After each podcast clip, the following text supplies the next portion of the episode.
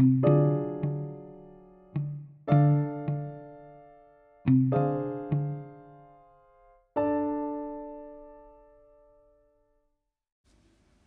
een prinses, hoge muren, de beste boogschutter van de wereld en het plekje tussen je voet en je been.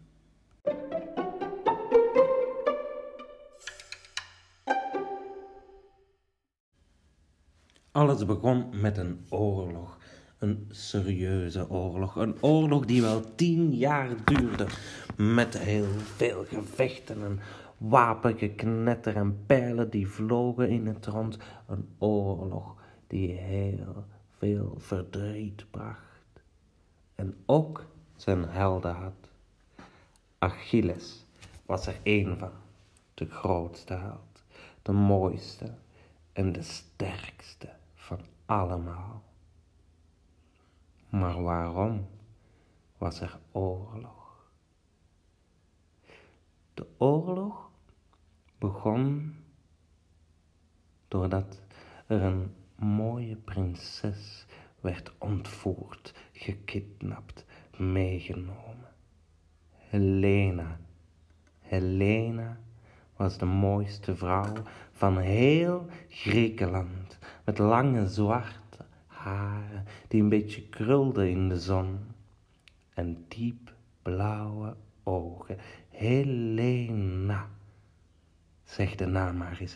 De naam tintelt een beetje op je tong. Helena. Iedereen hield van Helena. Ze was de mooiste natuurlijk.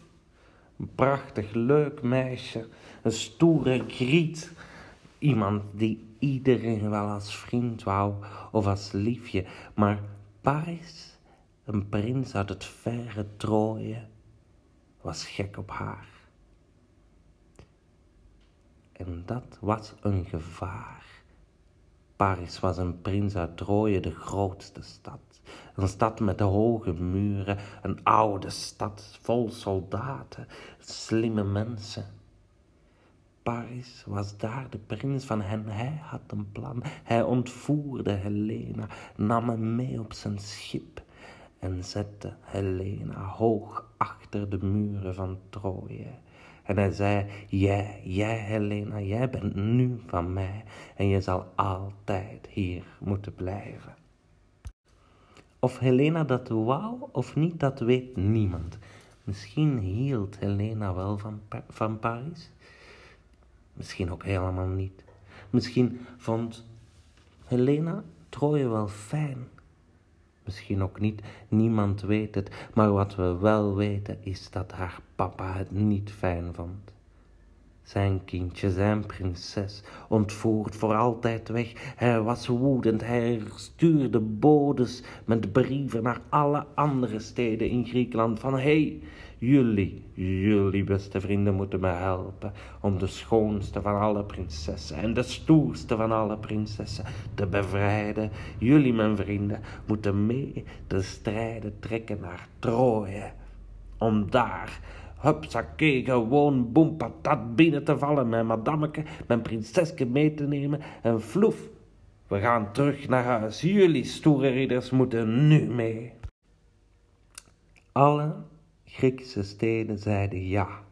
Ja, wij gaan mee. Helena bevrijden. Die stomme Trojanen achter hun hoge muren, die verdienen wel een lesje. We gaan op we gaan oorlog voeren. En zoals dat vaak gebeurt, zijn de meesten heel enthousiast om te beginnen aan een oorlog. Maar na een tijdje hebben ze er spijt van, het duurt zo lang en het is heel pijnlijk een oorlog. Het doet je daar serieus mee pijn. En ook vaak heel verdrietig, zo'n oorlog. Maar kom, in het begin is iedereen enthousiast. Ze zingen op hun schepen onderweg naar Troje. Iedereen gaat mee, die prinses Helena bevrijden. Iedereen, zelfs Achilles.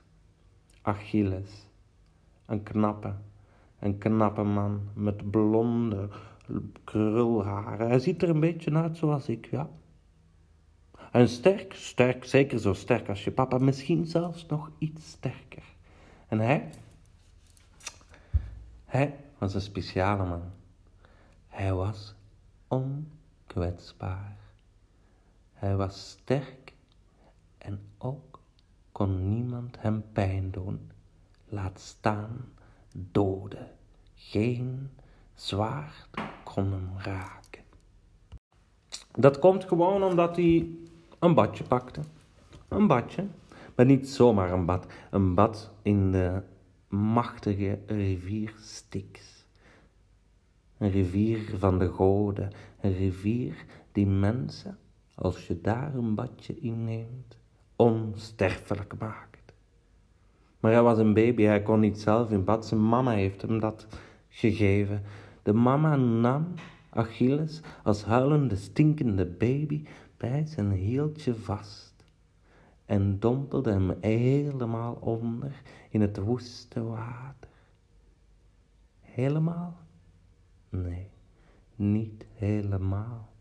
Het plekje tussen zijn voet en zijn been bleef droog, want daar zat de hand van zijn mama natuurlijk. Dus daar was Achilles een beetje, beetje kwetsbaar. Maar zo erg hoefde dat niet te zijn. In het ergste geval, als er een bijtje in prikt, kriebelt het een beetje. Dat kan niet zoveel kwaad. Natuurlijk, natuurlijk, dat is fantastisch, hè? Ay, serieus. Uh, als kind, als baby, nooit pijn, nooit wenen. Als kind, zo met een beetje vechten met stokken en zwaarden of uit bomen vallen, geen probleem. Achilles won altijd. Soms kriebelde het een beetje zo tussen zijn voet en zijn been, een beetje jeuk of zo. Maar eigenlijk, eigenlijk kon hem niets raken, kon hem niets maken, kon hem niets kraken. Hij groeide op zonder één litteken, zonder enige pijn. Hij werd inderdaad zo de sterkste en de mooiste van alle jonge mannen in Griekenland. Het is zo, ja, Achilles zat dan zo na een, poosje varen, een week of drie, zat hij daar aan die hoge muren van Troje. En die gesloten poort en ze vochten, ze vochten. Tien jaar lang. Af en toe kwamen de Trojanen naar buiten en klopten ze enkele van zijn vrienden plat. Af en toe ging Achilles mee naar de poort en beukte ze erop in, tot hij, zelfs hij, een beetje moe werd en dacht, ik ga even naar de zee. Ik ga een badje pakken. En zo duurde dat tien jaar lang.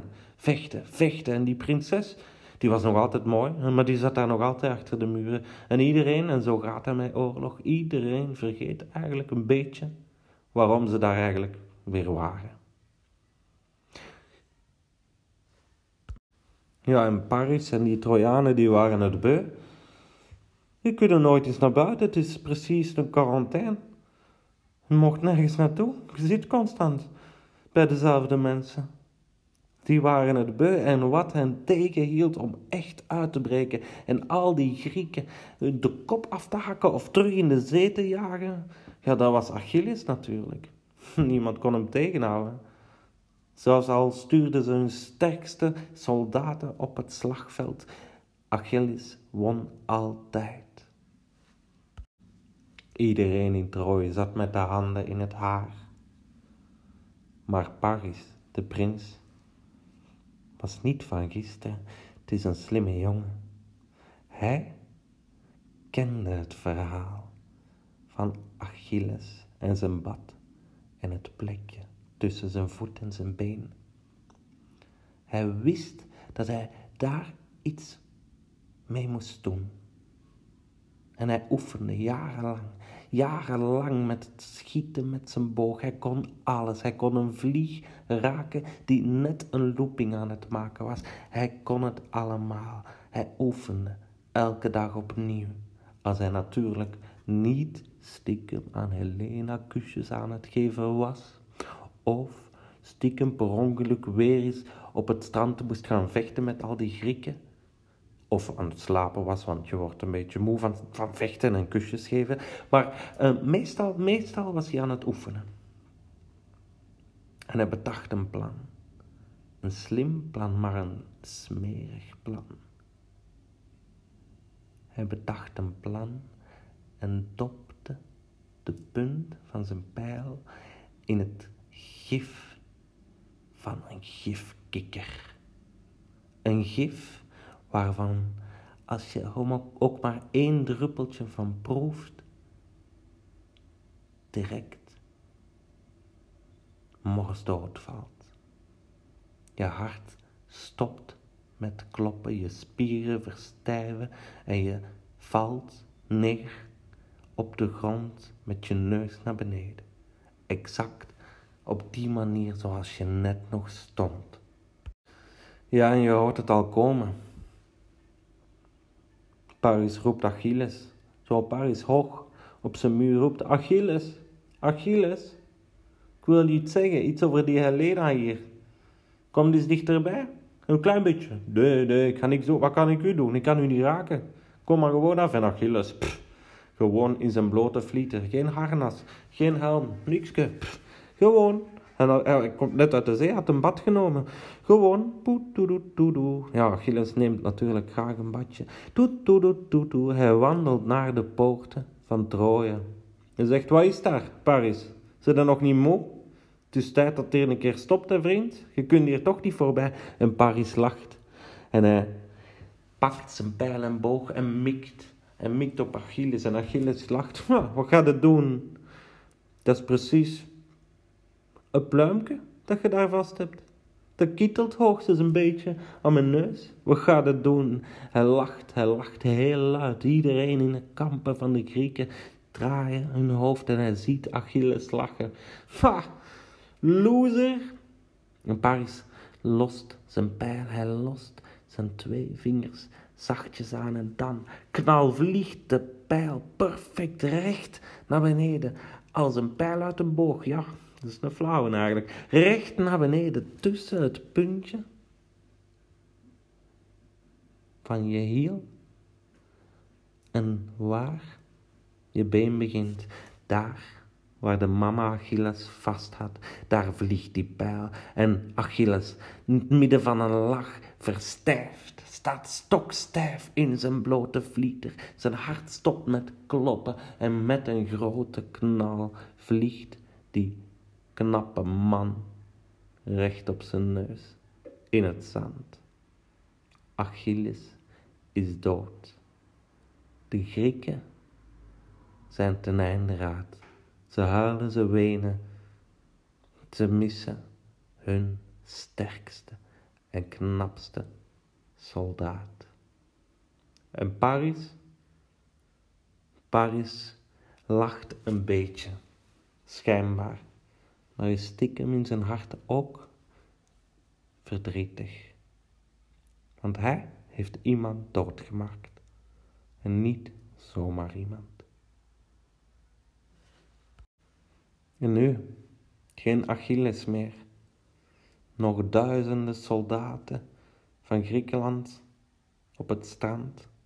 En Helena, die daar zit te kussen en te muilen, achter de muren van Troje. En nu, gebeurt er dan? Dat is misschien voor later.